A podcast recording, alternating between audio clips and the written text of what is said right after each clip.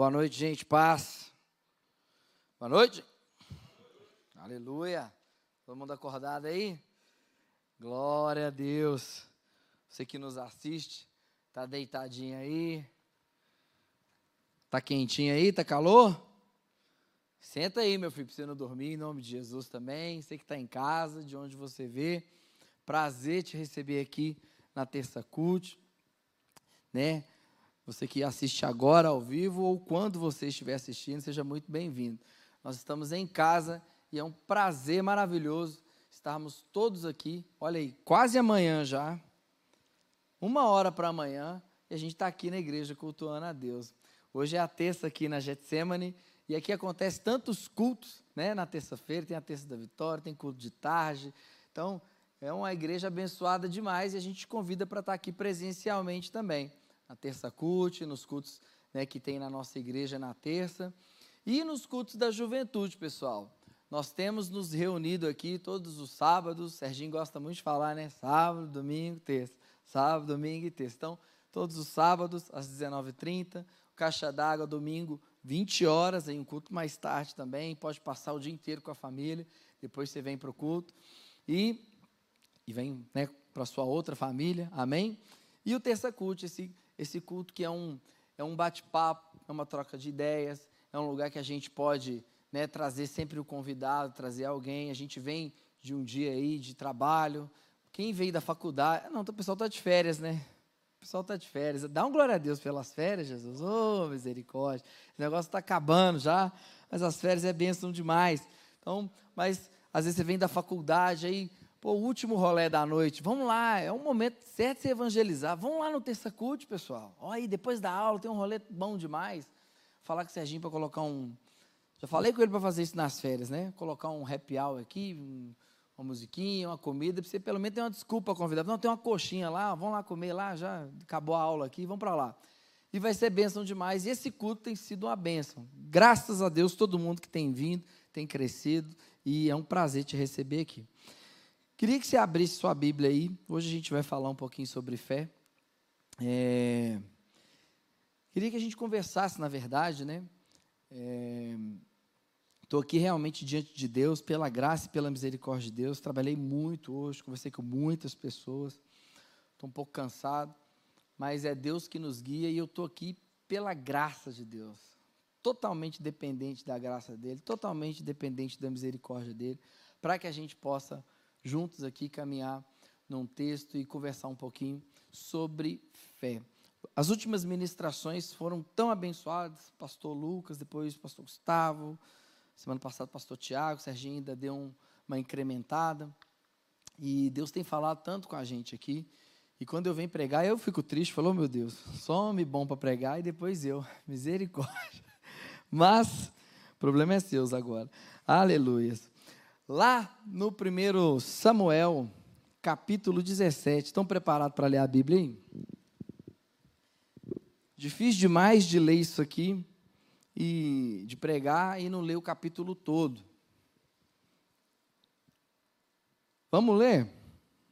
Em nome de Jesus? Vamos lá, hein? Coça o oi aí para você não piscar, mas vem comigo. 1 Samuel 17, 1, do desafio de Golias. Ajuntaram os filisteus as suas tropas para a guerra e congregaram-se em Socó, que está a Judá, e acamparam-se em Socó e Azeca, em Éfes-Damim. Só nome bonito. Porém, Saul e os homens de Israel se ajuntaram no acampamento no vale de Elá.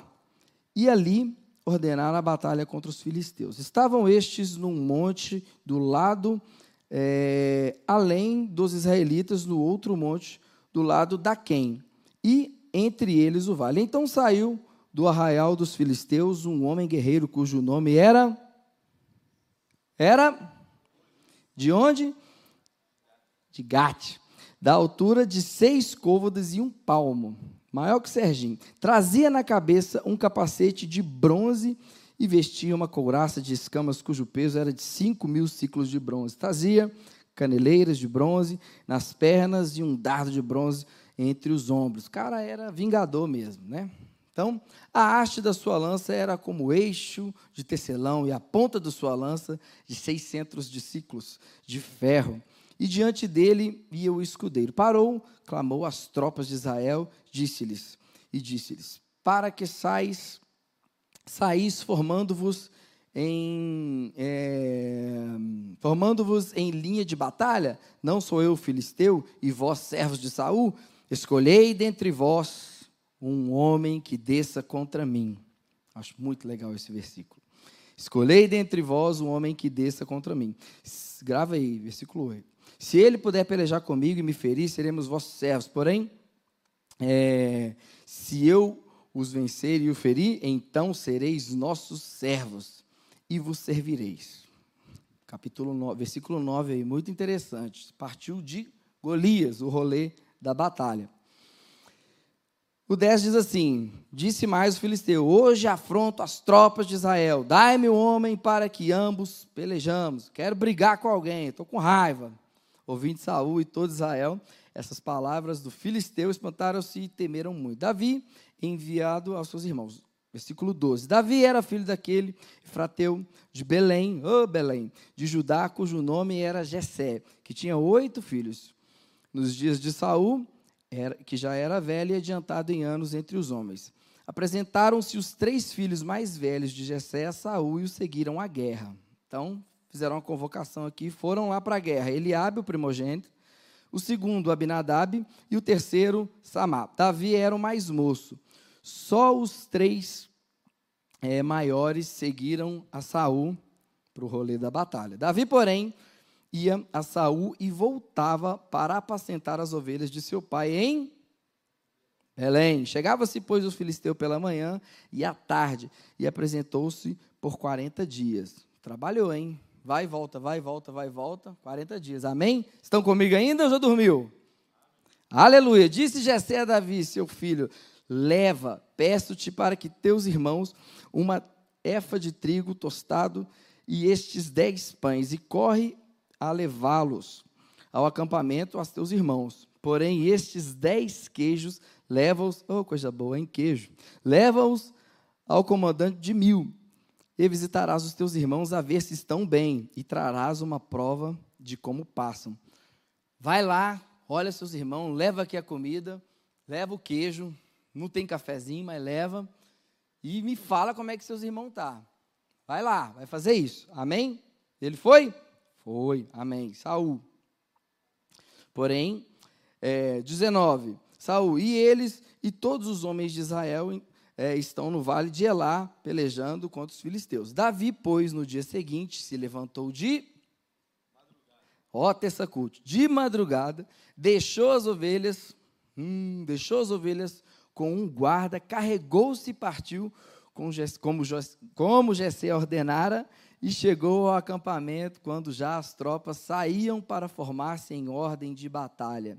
E a gritos chamavam a peleja. Os israelitas e os filisteus puseram em ordem em fileira contra fileira.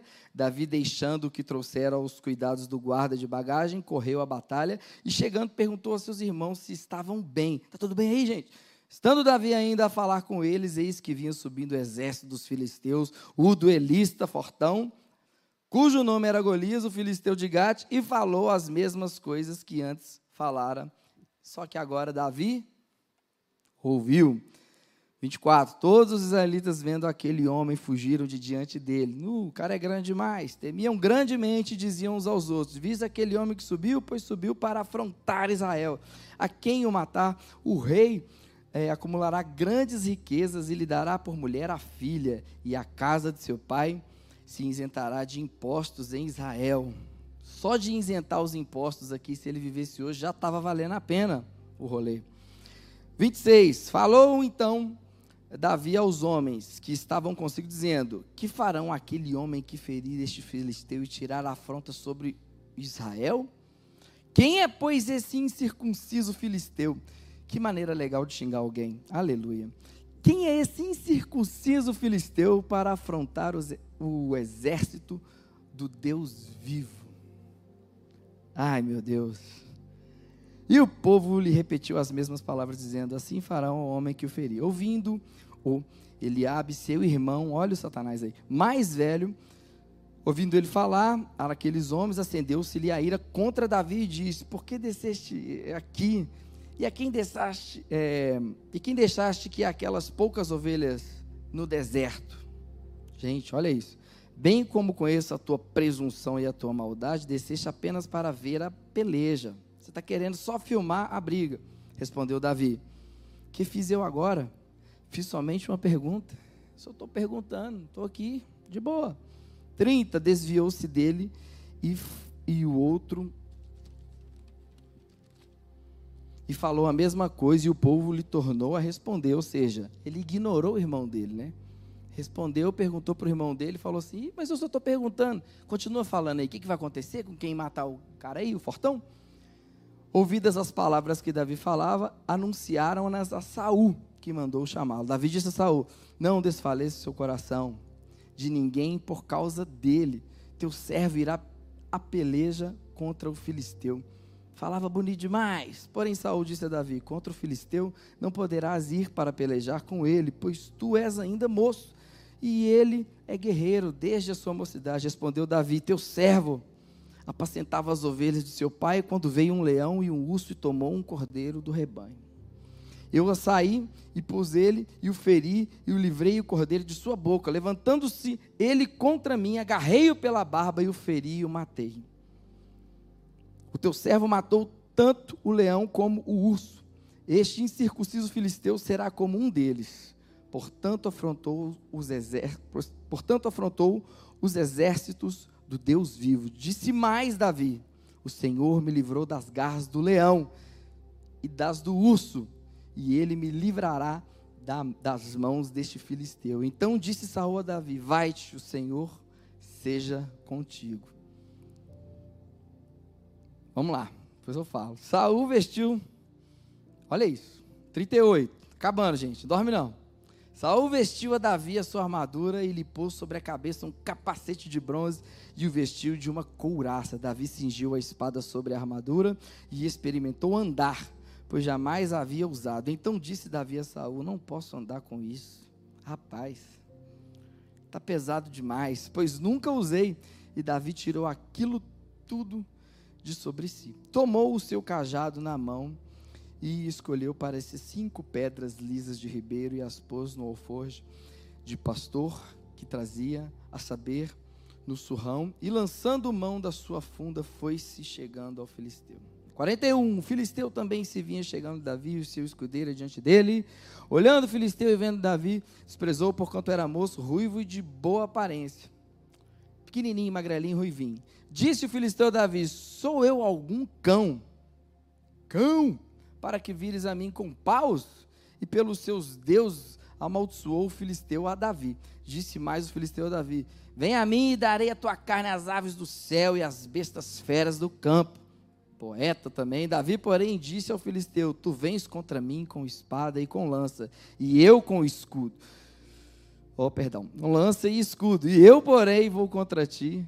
Amém. Em nome do Senhor dos exércitos, o Deus dos exércitos de Israel, a quem tens afrontado. Você não está brigando comigo, você está brigando com outra pessoa. Vamos lá. Hoje mesmo o Senhor te entregará nas minhas mãos, ferir-te-ei, tirar-te-ei a cabeça e os cadáveres do arraial dos filisteus darei. Hoje mesmo as aves dos céus, as bestas feras da terra, e toda a terra saberá que há Deus em Israel. Saberá toda esta multidão que o Senhor salva, não com espada, nem com lança, porque o Senhor, porque do Senhor é a guerra e ele vos entregará nas nossas mãos. Entendeu que dispondo-se o filisteu em a encontrar-se com Davi, este se apressou e, deixando as suas fileiras, correu é, de encontro ao filisteu. Correu de encontro ao filisteu. Davi meteu a mão no alforge e tomou dali uma pedra e com a funda lhe atirou e feriu o filisteu na. Fala aí, gente, na.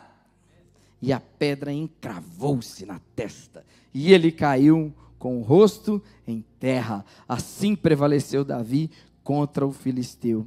Com uma funda e com uma pedra o feriu e matou. Porém, não havia espada na mão de Davi, pelo que pelo que correu Davi, lançando-se sobre o filisteu, tomou-lhe a espada, a desembanhou-a e o matou, cortando-lhe a cabeça. Vendo os filisteus que era morto seu herói, fugiram.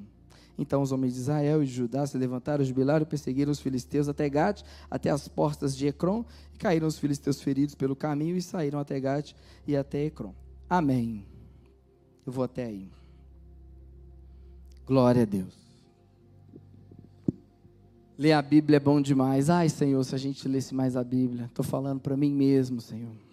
Deus é maravilhoso. Muito obrigado, Jesus, pela tua palavra.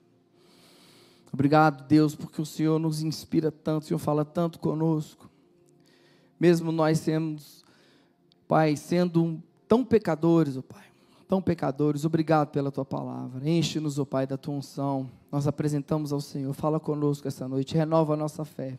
Em nome de Jesus. Amém.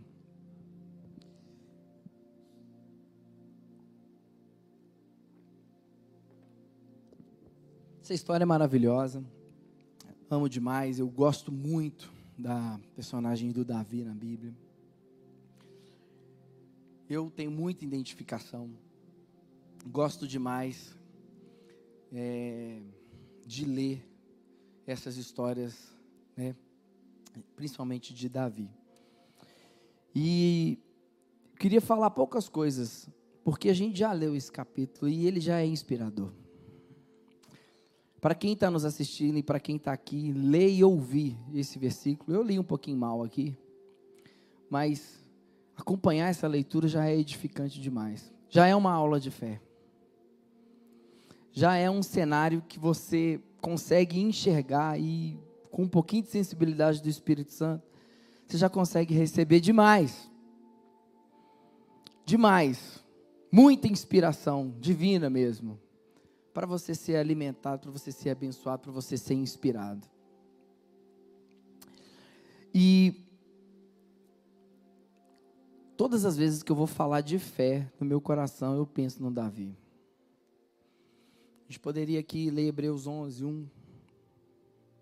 A definição de fé. A gente tem vários versículos de fé na Bíblia, maravilhoso. Gente, a Bíblia é maravilhosa, maravilhosa.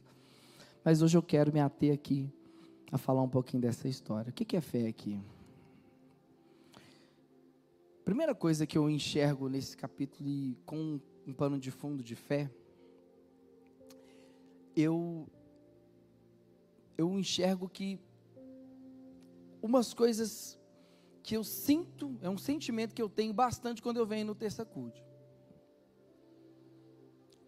Eu não sei se você percebeu, mas quando a gente leu aqui, Davi não saiu de casa para matar Golias. Ou ele saiu de casa para matar Golias, gente? Saiu? O que, que ele foi fazer? Foi levar o quê? Fala mais bonitinho. Foi levar o pão e o queijo, né? Olha para você ver como é que já inspira os mineiros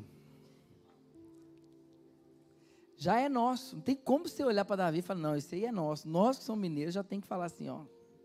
Queijinho desde aquela época.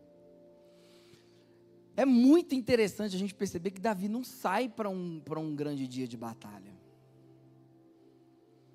Davi não sai para um grande rolê. Ele não sai para falar assim, ha! Põe em mim armaduras. Eu gosto muito dos Vingadores, né? Sabe aquele negócio de preparar a batalha? Assembly. Sabe, junta exército e liga lá na Shield e junta a galera. Tem o Thanos lá que tá esperando e bola estratégia e bola e vai e vamos montar, vamos fazer reunião. Vamos colocar o ministério para funcionar. Aí vai, estuda, estratégia, e ora, ora, ora, ora, ora. Tem que orar. Eu gostava demais quando o pastor Zé Renato falava aqui. Falou, gente, ele falava no curso, na teologia. Falar assim, oh, gente, eu gosto demais de orar para tomar as decisões. Isso é muito bom, glória a Deus. Mas você tem que tomar, cuidado para você não ficar preso em um lugar de religião, porque a sua vida tem que ter uma vida de oração. Tem coisa que já está orado. Tem coisa que você já tem que estar tá orado. Ah, Deus, é de Deus. É igual a menina falou para mim outro dia. Ela virou para mim e falou assim: Ah, estou precisando fazer um propósito com Deus. E Deus vai me abençoar. E, pastor, e assim, eu, eu vou até fazer um propósito agora. Em nome de Jesus, eu vou ficar três meses sem ficar com ninguém. Não vou ficar. Aleluia. Eu falei, mas. Ficar como? só só para me entender aqui. Que, ficar, tipo, né? Você está falando. Ah, ficar, sabe como é que é? Nem usa mais ficar, né? Esse termo. Mas não vou, tipo, tentar namorar com ninguém. Eu falei, que isso, velho? Aí eu vou orar para me namorar com a Betseba ali. Ô oh, Senhor, tem uma mulher que está ali toda endemoniada, mas será que é de Deus? Tem coisa que a gente não tem que orar.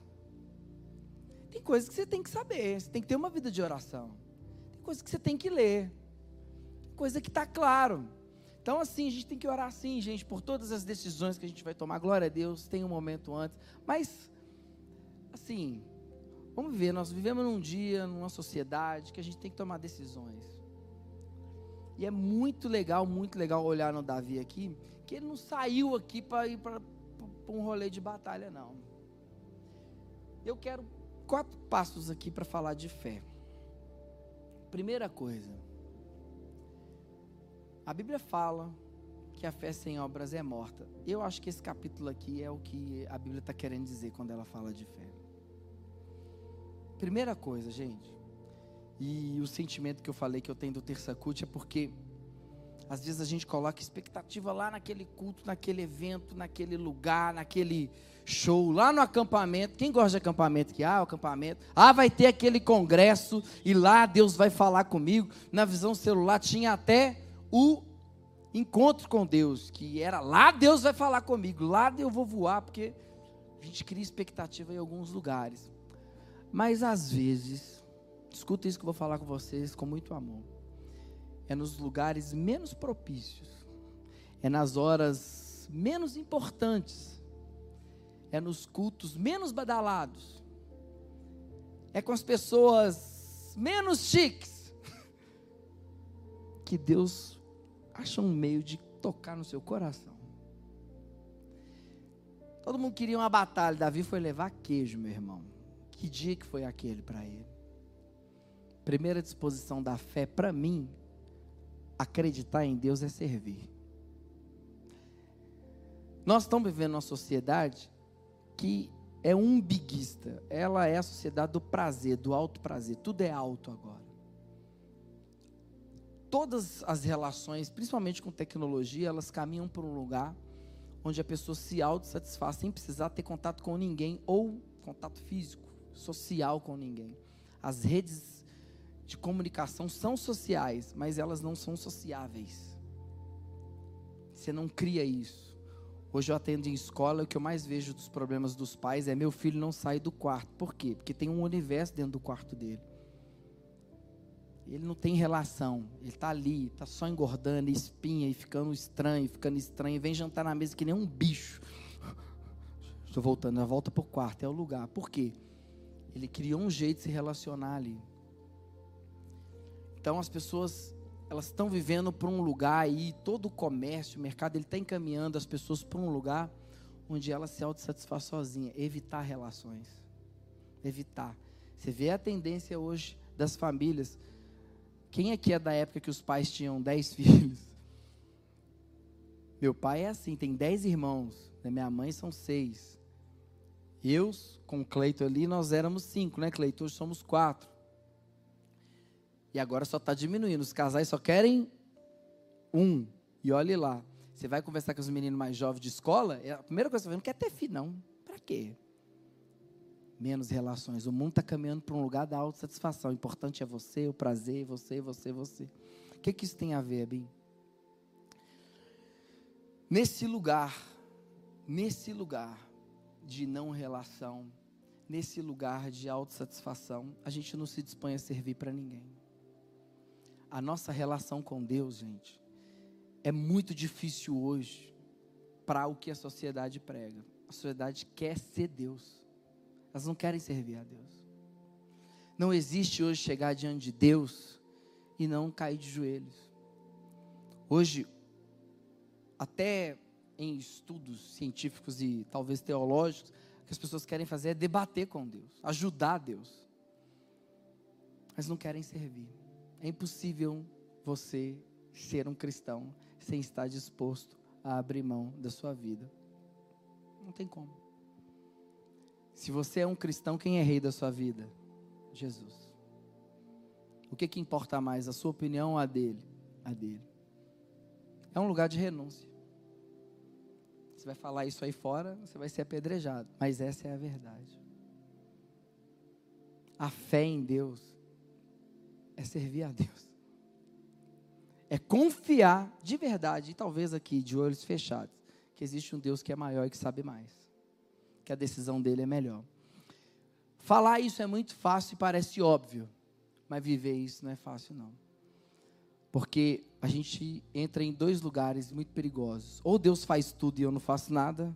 Ah, eu acredito em Deus, então eu não preciso fazer nada.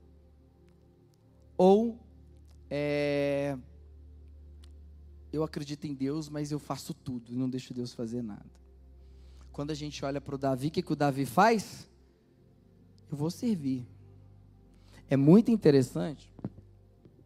Você vai pegar aqui, dentro da história, que ele não vai para ter uma batalha, ele vai para levar um queijo e ele escuta alguma coisa.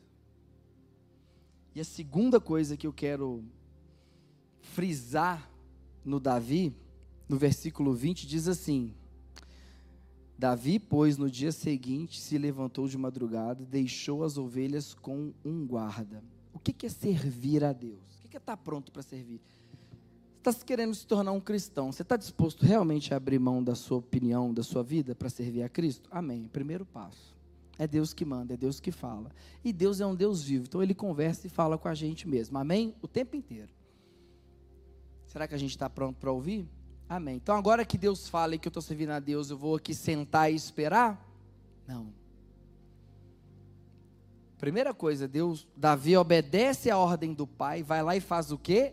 Leva comida para os seus irmãos, leva para eles e eu quero saber se eles estão bem. Me conta isso. A gente leu que ele foi quantas vezes aqui? Quantos dias? 40? E de volta, é, é fácil ir? Tá trabalho? Ele desanimou? Você consegue sentir, seja honesto, nas respostas de Davi aqui, uma, ai que saco, viu? Você consegue sentir Davi falando assim: ah, pai, que droga, eu vou ter que ir de novo. Você consegue enxergar nesse texto que a gente leu aqui, Davi resmungando ou com um problema porque ele não foi para a guerra? O que, que Davi estava fazendo? Apacentando? Enquanto ele estava apacentando as ovelhas, o que, que ele estava fazendo? Estava se preparando. Escuta isso aqui. Davi era um cara precavido. E ele era um cara que tinha fé porque ele se preparava. Olha a conexão da coisa. A fé é um movimento que faz você andar preparado. Agora eu vou te perguntar: o que é estar preparado? O que é estar preparado? Eu gosto muito da palavra antiga quando ele fala que esperar é caminhar. Esperar, gente, é estar preparado. A gente tem alguns conceitos errados sobre algumas palavras. Esperar vem de esperança. Esperar. Esperar é estar preparado. Pensa comigo. Você está namorando. Alguns podem gritar glória a Deus. Fala amém. Você está namorando. Aleluia, pai. Tem um ali. Vai namorar em nome de Jesus esse ano, hein? Aleluia. Contra a varou do Senhor. Mas você está namorando, e aí você marca com a sua namorada assim. Está namorando ainda, você marca com ela que horas? Oito horas. Você vai buscar ela na casa dela oito horas, amém? Que hora que ela sai? Nove e meia. É assim? Ela fez uma cara feia. Tomou aí, ó. Tem gente que tomou aí. Mas você marca com ela oito horas. Aí vamos supor que você é igual eu, pontual demais, chega lá, 8 horas. Ela vai falar assim: peraí que eu tô indo. Antigamente, na minha época, não tinha um WhatsApp, então era campainha mesmo, ficava ali fazendo uma sala. Mas quem está esperando ela, está pronto para ir, não está? Quem está esperando ela, teoricamente, está lá assim, ó. Por isso que ele vai ficar com raiva. Por isso que você já vai sair por rolê estressado, porque você está lá assim, por oito horas, oito e meia, cadê a mulher, gente? Pelo amor de Deus. Pô, fiquei pronto. Eu estou pronto. Eu estou prontinho para sair. A gente vai perder o filme. E ela está demorando. Qual que é o conceito de esperar, gente? Esperar, fé. Olha o contexto. Não é esperar Deus fazer tudo. Ah, eu estou cuidando das ovelhas aqui. Eu vou ter que levar o negócio. Que Deus vai cuidar. Isso eu sou um homem de fé. O que, que Davi fez aqui no 20? Deixou as ovelhas com um guarda. Olha que fé maravilhosa deixou as ovelhas com um guarda. Aí vai continuar lendo. Chegou ao acampamento já nas tropas de batalha, os ali os filisteus puseram em ordem Davi, deixando, trouxeram aos, é, deixando que trouxeram aos cuidados do guarda da bagagem, correu a batalha. Ele fez o que ele tinha que fazer. E ele ainda deixou um cara para cuidar das ovelhas lá. Se a gente fosse entender errado a questão de fé, ele poderia falar assim: não, Deus vai cuidar de tudo. Deus cuida de tudo. Agora que eu sou cristão, não preciso fazer mais nada. Vou até esperar aqui e esperar o emprego me chamar. Aleluia. Esperar a faculdade formar. O curso vai, vai se pagar. Lembra que quantas vezes que Davi foi? 40. Ida e volta. Fé é trabalhar, gente. Fé é saber que Deus está com você e que Ele te deu força para trabalhar. Sabe o que, que Deus dividiu com a gente? nesse mundo aqui, responsabilidade. Quando Deus criou o mundo, Ele falou assim: vai, cuida, dá nome aí os bichos, trabalha, é nosso agora. Isso aqui é uma comunidade. Eu quero caminhar com vocês. A gente está entendendo um conceito de fé errado. Que a gente está aqui só adorando, Deus vai fazer um milagre, Deus vai fazer um milagre. O que, que a gente está se preparando? Você está se preparando mesmo? Nós estamos nos preparando mesmo? Nós estamos preparando para oferecer o melhor que a gente pode oferecer? Eu ia ler aqui, mas o tempo não dá. Quando Davi vai para a guerra, qual que é o argumento que ele usa para Saul? O que, que ele fala? A gente leu aqui, ele fala o quê? Ô oh, meu filho, primeira coisa que eles vão fazer, gente, quando você se manifestar, eles vão te desmerecer. De onde você veio? Quem que você é? Fera, você é crente? Às vezes você vai chegar até na empresa lá eles vão olhar para você, mas você, crente, mas que carro que você anda? É desse jeito que você está? É assim que é ser crente? Ah. Lembre-se, esperar é estar preparado. Às vezes Deus não coloca a gente no lugar que a gente está desejando tanto, porque no fundo, no fundo, a gente não está preparado. Olha para mim nesse contexto aqui, em nome de Jesus, com toda a humildade e vê se isso aqui não foi uma conquista de Davi. Terceiro passo: educar os seus ouvidos. Educar os seus ouvidos para as coisas que você vai ouvir na sua caminhada de fé. Davi podia ter ouvido Saul, Davi podia ter ouvido o seu irmão mais velho, e Davi podia ter ouvido o Golias. O que, que os três fizeram com Davi, gente? Hein? Ó. Rebaixar o cara. Diminuir o cara. Os três. E é bom ser três. Porque bate na nossa cara assim, ó. Pá, pá, pá, pá, pá, porque não foi um. Um é da família ainda. Para aqueles que choram muito. Eu sou muito sensível também. Me xingou, eu choro. Eu sou desse jeito.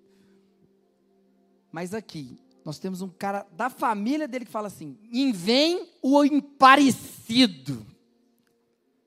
Já chegou o disco voador. Olha o palhação aqui. O que, que você está fazendo aqui, rapaz? Você não está vendo que aqui só tem homem de guerra? Olha a diferença, gente. E olha para você ver como é que você consegue notar na leitura que Davi não respondeu assim para o pai dele? Você consegue sentir nas palavras do irmão de Davi todo o desprezo e a raiva dele. E quando o pai de Davi manda ele fazer as coisas, que são coisas simples, servir da coisa mais simples, servir a coisa mais simples. Leva o queijo, traz, leva lá, traz. Como é que tá? Seja um pombo correio. Davi se dispõe inteiramente. E olha que legal, ele saiu de madrugada, gente. Agora, você não percebe ele com má vontade. Agora o irmão, você já consegue perceber. Já vem um aparecido. Ou o que, você está fazendo aqui? Ô, ai, gente, quantas vezes que eu ouvi isso na minha infância? Misericórdia. Ô aparecido. Tá bom, todo mundo já te viu, pode ir embora. Vai. Vai. Eu, quando fui fazer terapia e estudando psicanálise, fui descobrir a criança interior, tinha que, eu, toda hora o, o, terapeuta falava assim: vai lá, Ebin, na sua criança interior, pega o Ebinzinho, cuida dele. Que o lugar que eu ficava também, tadinho de mim, porque todo mundo, ou aparecido, vai bobão, vai o, o que não sabe fazer nada, só sabe fazer gracinha. Imagina se eu ficasse ouvindo só dessa forma. Imagina se eu ficasse nesse lugar. E eu vou te falar, quanto tempo eu fiquei nesse lugar do vitimismo. Quanto tempo, eu dá até vontade de chorar. Quanto tempo eu não fui o autor da minha história. Quanto tempo eu abri mão da responsabilidade de ser homem. Porque eu fiquei num lugar que todo mundo me colocava. Eu fiquei num lugar que eu aceitava ser aparecido, aceitava ser bobão, aceitava não saber fazer nada. Quanto tempo eu Quantas oportunidades na minha vida eu perdi, tanto para pregar o evangelho quanto oportunidade profissional. Porque eu era essa criança, mesmo adulto, com comportamento de uma palavra, uma má recepção, um olhar torto às vezes já me diminuía e eu já ia encolhendo e voltando para a caverninha. Imagina Davi aqui. Imagina Davi aqui, que, você está fazendo aqui, Aparecido? Vai entregar os queijos e vai embora. Aí ele responde com uma pergunta maravilhosa. Só estou perguntando, meu irmão. Que mal que eu fiz? Posso perguntar, não? Olha o irmão dele. E ele, então tá. O que, que o pessoal está falando? Continua falando aí. Não, isso é sério. Diz que quem matar o homem aí vai levar a bolada toda, mega cena, imposto. E o melhor ainda, a filha do rei. Você está louco, cachoeira?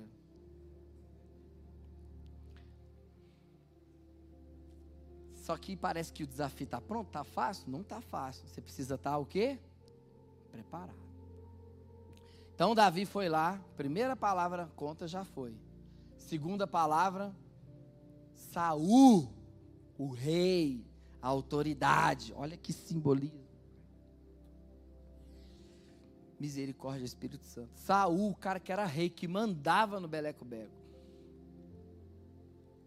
Vira para Davi com educação. Agora não tem raiva, agora não tem sentimento, agora não tem família. Não é um irmão que está acusando, porque às vezes da família, quando a gente vai aconselhar a família, é difícil. É porque você não conhece minha mãe, é porque você não conhece meu filho, é porque você não conhece meu marido. Aí fica nesse lugar. Então, beleza, a gente já saiu dessa esfera, Davi superou, amém? Estava preparado. Aí ele vai lá no âmbito profissional. É porque você não conhece meu chefe, é que você não conhece meu líder, é que você não conhece meu pastor, é que você não conhece como é que está acontecendo lá. O rei chega para ele e fala assim: Ô oh, meu irmão, estou falando que você é na boa. Você é gente boa, estou vendo que você está coragem aí, o pessoal falou, mas. O cara lá é homem de guerra. Olha para você ver, lá é o Thor cabuloso. Tá com. Como é que chama lá? Tome tormentas, é, rompe tormentas na mão. O cara é muito forte, não dá para você. Você é um menino pequeno. Você é um menino pequeno. Gente, educar os ouvidos é um exercício de fé. Escuta isso em nome de Jesus. Educar os ouvidos é um exercício de fé. Você vai ouvir coisa demais e é aí que a sua fé vai ser provada. É quando você ouvir as negações da vida que você vai ver se você é um homem de fé. Não é vir na igreja cantando louvor. Não é.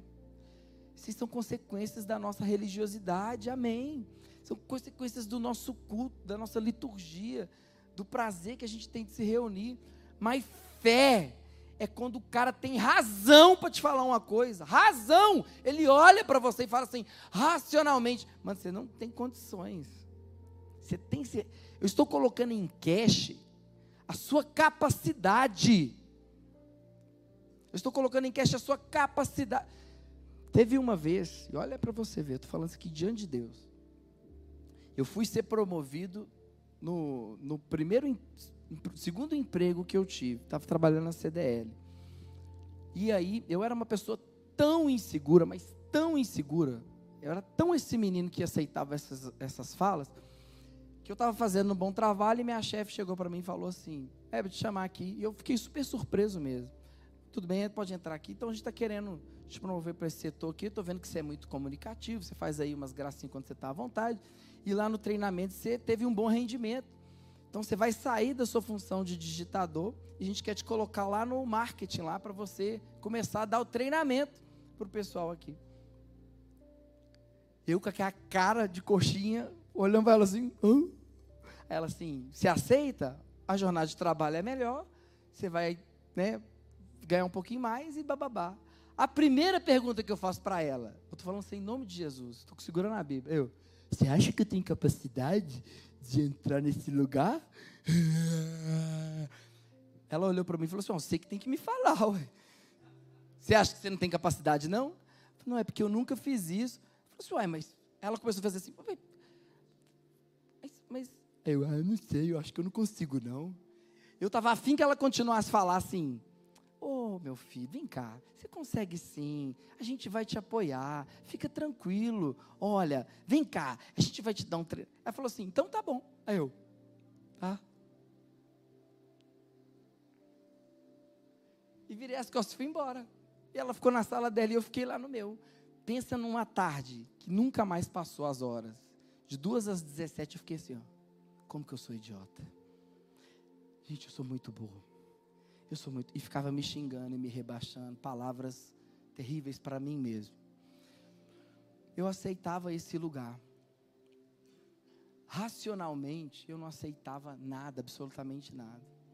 Saul, o rei, olhou para Davi e falou: Velho, não tem como para você. O que, que Davi respondeu para ele?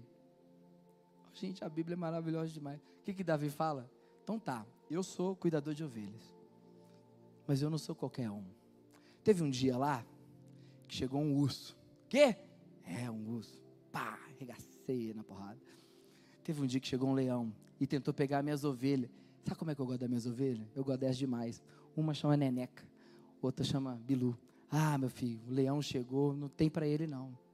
E eu casquei ele na porrada.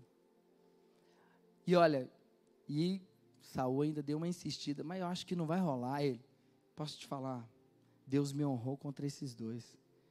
Deus vai me honrar contra esse cara. Quem que é ele para afrontar o exército do Deus vivo? Gente, esperar e estar preparado. Terceiro passo que ele fala ali claramente, ele não se deixa levar pelo que as pessoas estão falando e duvidando dele. E aí eu vou terminar aqui essa parte que ele tem também ali o Golias, né? Golias quando vai ouvir falar dele, fala, fala o que quando olha para ele, gente? Sai daqui, ô raquítico, Zé Ninguém.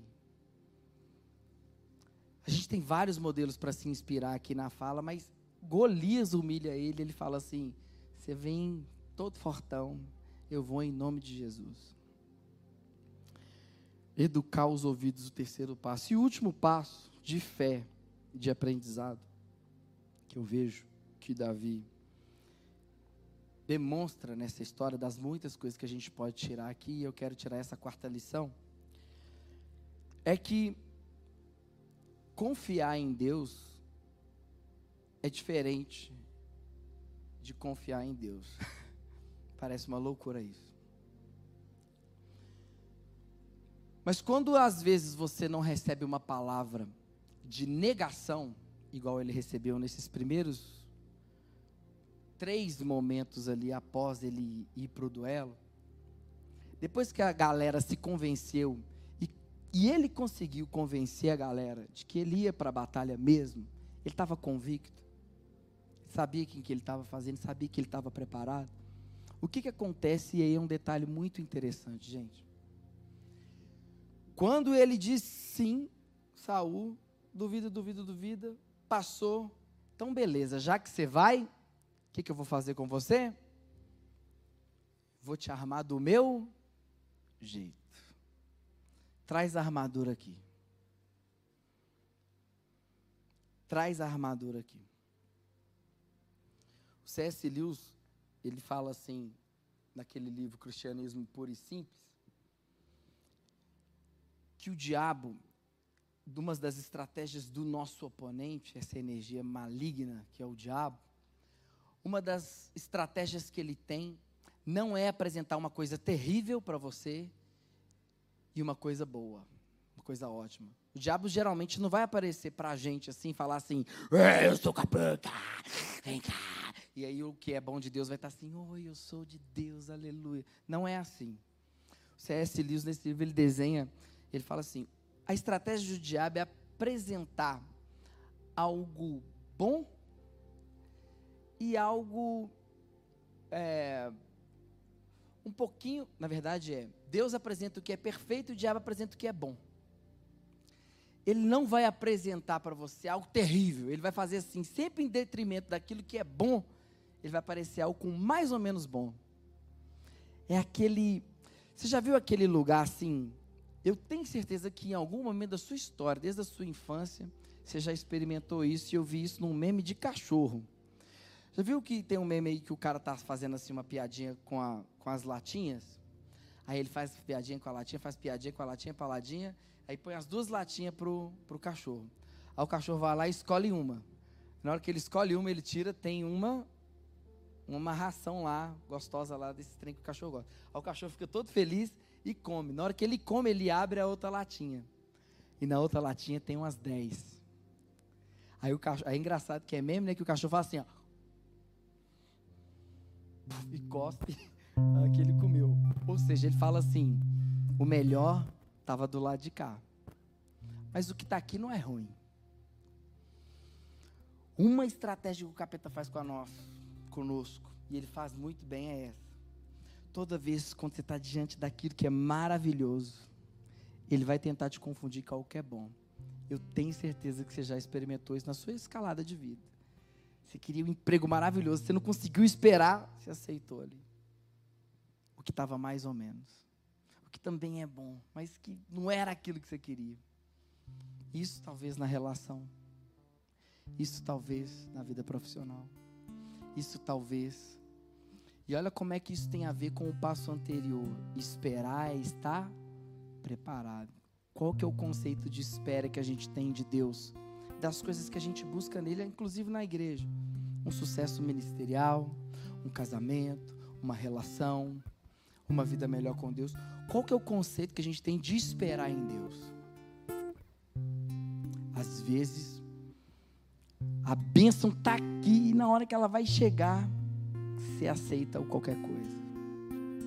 Quantos de nós, não enxergando o tamanho daquilo que nós somos em Deus, aceitamos qualquer coisa para satisfazer aí a nossa carência emocional, psicológica. Quantos? Olha o que Davi faz. Vê se isso não é fé. Eu sou o rei. E eu vou te dar uma armadura do rei. Mano, até os mais pé no chão ficam iludidos. Desculpa até os mais pé no chão. Eu acho que meu olho ia brilhar na hora. Cavaleiro do Zodíaco, nossa Deus, agora melhorou. Se é o rei, é a autoridade que está me dando, então é, com certeza é de Deus para mim. É mais difícil dizer não para o que parece ser bom, na perspectiva de confiar em Deus, do que dizer não porque é óbvio que é ruim. Não sei se vocês estão entendendo ou se eu estou conseguindo ser claro. Mas o que eu quero dizer é que quando o rei oferece a armadura para Davi, Davi fala assim: Não preciso disso, não, cara. Ele ficou até iludido. Nossa, põe aí, mas. Cara, eu não preciso disso, não, mano. Deus mandou eu vir cá, eu vim, eu estou na disposição, estou servindo. Estava entregando, era queijo. Cara, eu vou confiar em Deus. Eu vou na força daquilo que eu sei fazer. Eu estou preparado é para tacar pedra. Eu estou preparado para tacar pedra. E não, não me ilude, não. Ai, que difícil. Mas eu. Aí o Saul, você tem certeza que você vai sem nada? Peraí, deixa eu escolher seis pedras aqui. Bacana. Agora eu estou pronto. Estou confiando em Deus? Estou confiando em Deus. Na sua caminhada de fé, eu, eu tenho certeza absoluta, sem te conhecer, vai chegar um momento que você vai ter que se perguntar: estou confiando em Deus mesmo? Porque para subir nesse altar aqui, daqui para lá, é só se for o Senhor. Eu posso vir com as armaduras, eu posso arrumar minha estratégia, eu posso fazer um tanto de coisa do meu jeito. Mas você vai se perguntar: Deus, aqui é eu e o Senhor, o Senhor está comigo? Se esses passos aqui estiverem certinho, esperando, educar o ouvido, e está disposto a servir, ai que palavra difícil para falar de fé, hein? Está disposto a servir, pode subir que você vai vencer a batalha. Pode vir tranquilo. Então, confiar em Deus é diferente de confiar em Deus. Confiar em Deus falando é muito fácil, cheio de armadura. Confiar em Deus de verdade é se basear na experiência que você tem com Ele, no seu íntimo. Sabe por que, que muitos de nós, eu estou falando para mim aqui, porque essa palavra fala é comigo. Primeiro, sabe por que, que muitos de nós não ultrapassamos o limite, entra ano, sai ano, a gente às vezes está no mesmo lugar, e eu digo isso emocionalmente. Eu digo isso psicologicamente, às vezes profissionalmente. Porque a gente confia em Deus, mas do nosso jeito, com a nossa armadura. Não confia em Deus com a experiência da caminhada que a gente tem tido com Ele. Porque a gente sabe que a gente está sendo falho a gente sabe que a gente não está entregando tudo. E no final, nós somos aquele Ebim lá, falando assim: Tu é burro. Por que, que você não pegou o microfone? Por que, que você não disse sim? Por que, que você não foi lá na varoa? Por que, que você não. E você fica só por quê? Por quê? Mas no final, a sua caminhada de fé está torta. Eu vou terminar. Eu ia até falar um pouquinho mais sobre isso, mas já deu a hora já. 51, pelo que Davi, lançando-se sobre os filisteus, tomou-lhe a espada e desembanhou e matou, cortando a cabeça. Gente, misericórdia aqui. Eu vou terminar. Isso aqui é fé demais. No contexto contrário do que a gente está acostumado a dizer, fé aqui era Davi falar assim: já taquei a pedra e já matei. Amém? Você já viu que acontece isso em todos os filmes de ação? Todos. Eu estou mentindo, gente? Você que está em casa, estou mentindo? Todos os filmes de ação, o cara ganha. Aí você, ah. Aí passa cinco segundos, não mostrou o cara morrendo de verdade. O que, que acontece? O cara levanta e vem para mais uma. Você, seu burro, por que, que você não. Davi viu esses filmes na sessão da tarde, tudo, enquanto ele estava cuidando das ovelhas na televisãozinha dele, ficou, ficou quei. Ele falou assim, que já afundei. Eu vi um estudo agora que o tanto de velocidade que precisava, e tem um cara que é atirador de funda profissional, e ele mostrou que é 3 mil Newton lá, que, que afunda a cabeça, e Davi realmente, aí comprovando que a ciência, a ciência gosta, né? De comprovar se ele realmente tinha condição de matar um gigante com uma pedrada, e aí comprovaram, assim, tudo bacana, certinho. O cara tava lá desmaiado. Aí, o que, que é fé? Olha o que é fé, o que é uma caminhada de fé. Você acha que eu sou bobo, rapaz? Você é louco, cachoeira. Cortar a cabeça desse cara aqui. E aqui parece que eu estou dizendo o contrário, né? Porque parece que eu estou dizendo assim, ah, vai que ele levanta. Falou assim, não, é porque eu matei mesmo. Eu sei do que, que eu estou fazendo. Eu vim para fazer isso aqui, ó. Acabou. Chegou. Vou dar mole não. Ainda vou levar a prova. Toma aqui, Saul. Poderia ter deixado o cara lá. E para provar que a fé viva é uma fé com obras, ele vai lá e arranca a cabeça do cara. Eu vou te falar em nome de Jesus. Quais cabeças de bode você está precisando arrancar da sua vida aí? Quais dinossauro que está entalado no seu psicológico, na sua criança interior, na sua vida espiritual?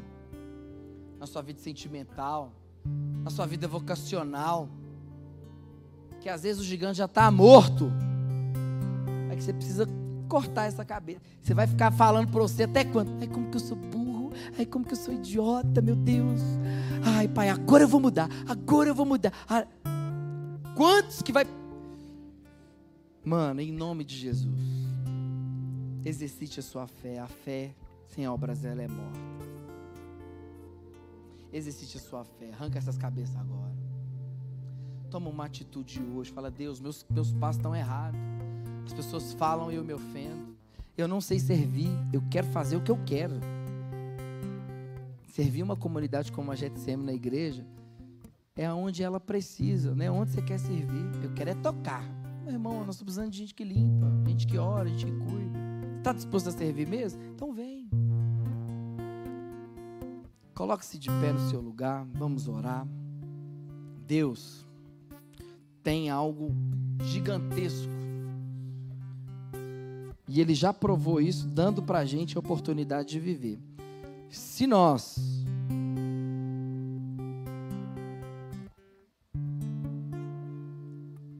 tivéssemos a noção do quão maravilhoso é o milagre da vida. E hoje eu fiquei, ontem eu fiquei tão mal porque um amigo de uma amiga atentou contra a própria vida, jovem. Isso me deixa assim, falo, meu Deus, como a vida é um presente. A vida é um milagre. E a gente está desperdiçando ela. A gente está se deixando ouvir nesse lugar de intimidade terrível. E a depressão tem tomado conta, é uma doença real, tem tomado conta de muitos corações de muitas pessoas que não conseguem ativar a fé verdadeira no Senhor. Caminhar com Deus é saber que Ele está no processo, mas que eu preciso tomar as atitudes. E hoje, em nome de Jesus, num culto menos expectativo, num rolê menos badalado, não sei aonde você se achou aí na internet, que dia que você está é a hora. Mas é onde você menos esperava. Deus está sendo muito claro para mim e para você que nós temos que arrancar essas cabeças. Você sabe em qual área da sua vida, você sabe aonde que está enterrado isso. Você sabe que o gigante já está morto, você não está aceitando. Você sabe. É isso mesmo que vai te impedir de caminhar. É isso mesmo que você está pensando. Deus é maior do que isso. Espírito Santo de Deus, nós queremos chorar nessa noite, Pai. Eu quero aqui, Deus, diante da sua igreja, Pai colocar primeiramente o meu coração diante de Ti. Quantas vezes eu orei na minha vida, Pai, para eu me sentir melhor comigo mesmo. Quantas coisas eu busquei, Deus, na minha vida, Deus, para eu conseguir olhar para mim e me admirar, Deus. Quantas vezes, ó oh Pai, eu escrevi coisas, ó oh Pai, em páginas de cadernos, ó oh Pai, soltas, sonhos, oh Pai, que eu nunca iria realizar por causa das minhas incapacidades.